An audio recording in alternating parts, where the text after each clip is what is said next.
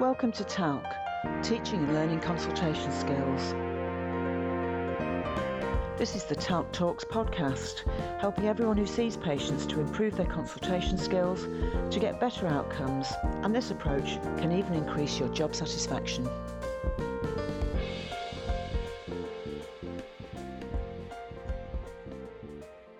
This podcast concerns the module of TALC called Skills for Effective Explanations and Planning of Personalised Care. And it's about the chapter called What Do You Do When You Don't Know What to Do? Skills for Talking About Uncertainty. Now, if we compare a consultation to a three act play, then the first two acts of the consultation are concerned with building an effective clinician patient relationship and applying appropriate clinical reasoning to all the information that has been gathered. In other words, the clinician must be able to apply clinical knowledge in the specific context of a very nuanced understanding of the particular individual that's concerned. Successful explanation and planning in any third act of the consultation depends on the first two parts being successful.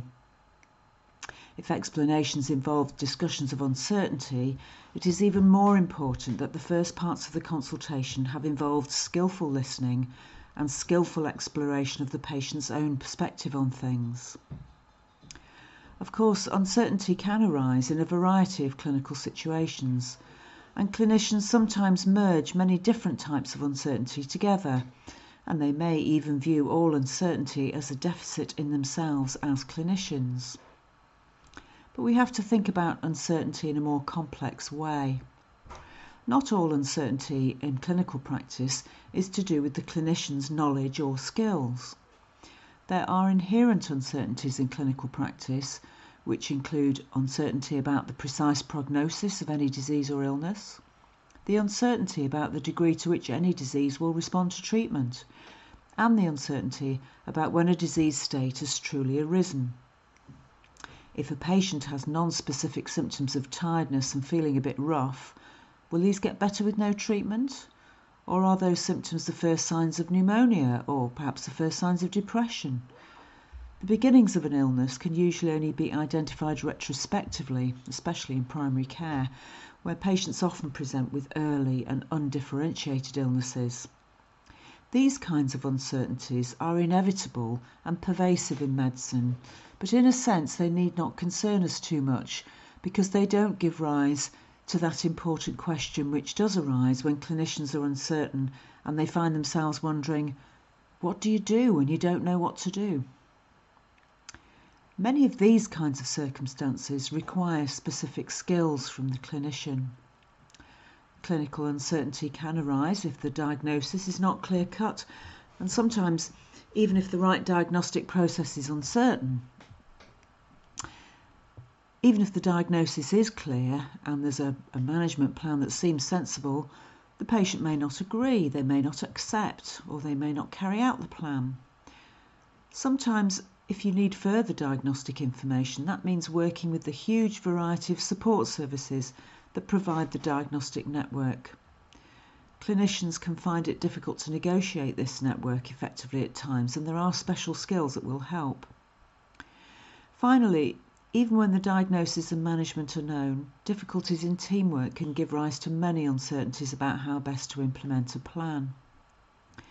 Now, these issues are discussed in detail in a book that I've written with Alison Lee and Geraldine Murphy called What You Do When You Don't Know What to Do Mapping Uncertainty in Medicine. And this means that uncertainties in clinical practice can often be worked through by applying appropriate skills. This could include effective diagnostic strategies, good networking or team working skills. In this chapter, though, the focus is on the specific skills that you need in consultations these are the skills needed to explain and discuss uncertainties with patients. Clinicians often find talking about uncertainty rather difficult. They report that patients are not satisfied with expressions of uncertainty, and as clinicians, they feel uncomfortable themselves when they express uncertainties.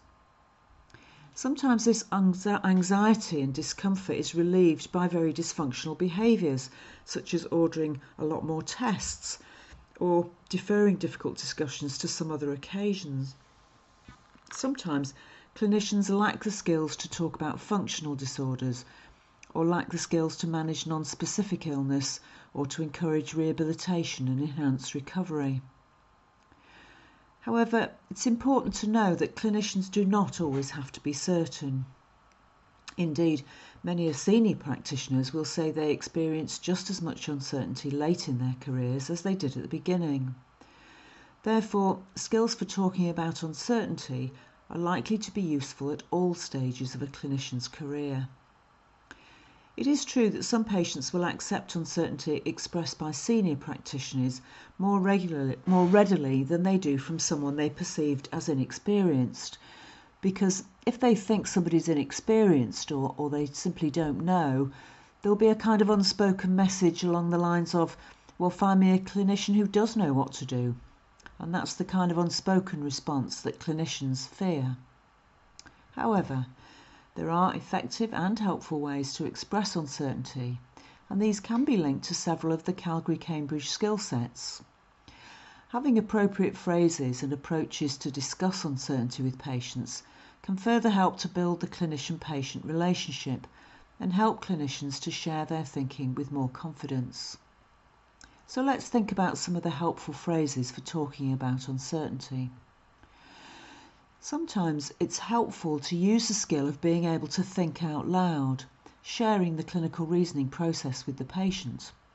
Now, clearly, your clinical reasoning must be good enough in the first place, and as clinicians, we have the responsibility to ensure that.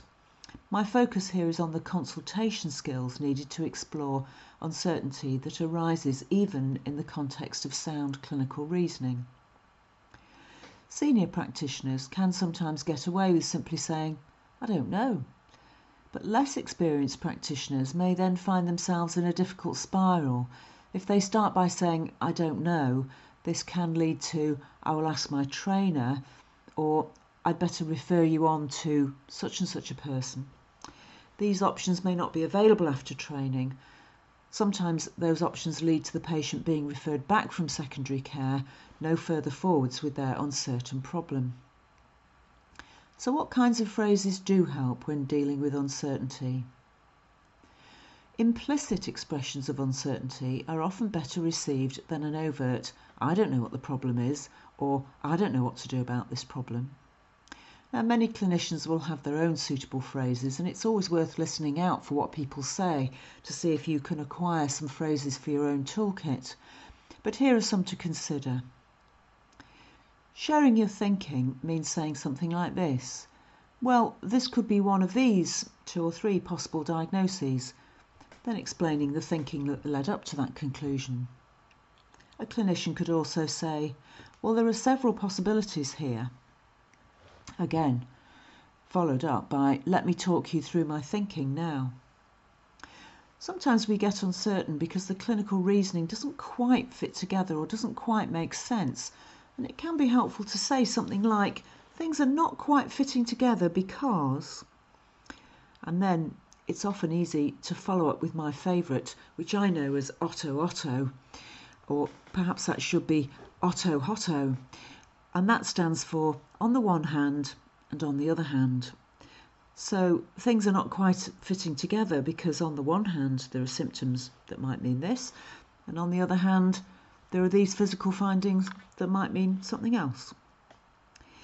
Another way of expressing uncertainty, particularly using probability, is to say something like, We're both hoping that these basic tests will be normal.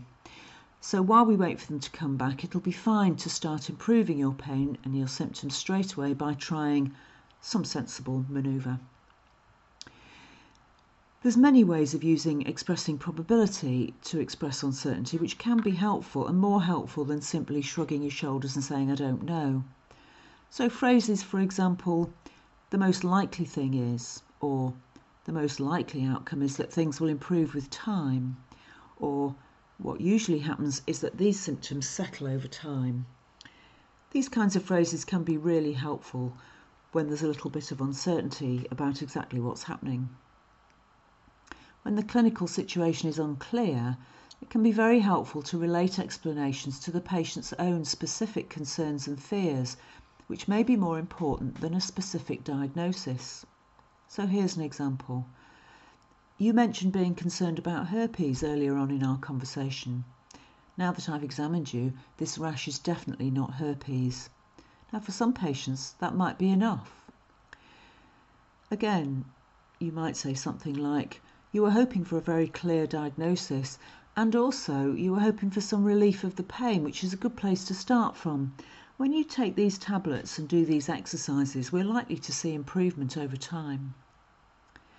Another way of linking back your uncertainty to what the patient has mentioned already is to link it to any specific concern. So, for example, you might say something like, You mentioned your family history of cancer.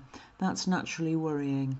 Thankfully, your current symptoms are much less likely to be caused by that because, and then you can explain why you think it's not cancer and perhaps, hopefully, what you think it is. If you can name the problem or diagnosis, do name it. The phrases and approaches that I've talked about already here mean that sensible explanations and plans can be made even if there is no clear cut diagnosis. There's quite a lot more information about this in the TALC chapters in the section Advanced Skills for explanation, Effective Explanations and Planning Personalised Care, where there's a chapter called Empowering Explanations for Functional and Persistent Physical Symptoms. There are more phrases to consider in the written resources that go along with this podcast. Patients' worries about serious disease must be taken seriously and considered carefully. At the same time, it's important that clinicians avoid catching the patient's anxiety when it's not relevant to do so. And there are some interesting references about the expression of physician, physician uncertainty and catching anxiety in some of the references. Finally, there can be uncertainties of a more serious nature when the patient is seriously ill or where there's an emergency situation or when things are serious but non-specific and of uncertain significance. And one way to help the uncertainty here is to show continuing concern and interest in the outcome for the patient. So, for example, it's very reasonable to say to the patient, Will you call the practice or ask somebody in the family to call the practice and leave a message for me about how you get on, perhaps at outpatients or A&E? Because this shows the patient your ongoing concern and your interest in what happens to them. And for them, this is just as important as whether or not you're certain about the clinical diagnosis. Another way of using this kind of approach is to say something like, Things are stable just now, and we've discussed what more concerning signs you might look out for. I will ring you in three days or after the weekend to check how you're getting on. Or you might say something like, I expect things to improve in a few days of this treatment, but please leave a message in three days' time to say things are get, if things are getting better, and if they're not getting better, I'll ring you back at that point to discuss what else might need to be done. These approaches build a strong clinician patient relationship which will be helpful in negotiating whatever happens next. Explaining uncertainty is also fruitfully combined with the skills of eliciting, eliciting the patient's responses and using that to develop the discussion. There's a lot of information about this in some of the other chapters in the TALC Skills for Effective Explanations and Planning of Personalised Care module. This podcast was brought to you by NHS professional educators, making training available to all.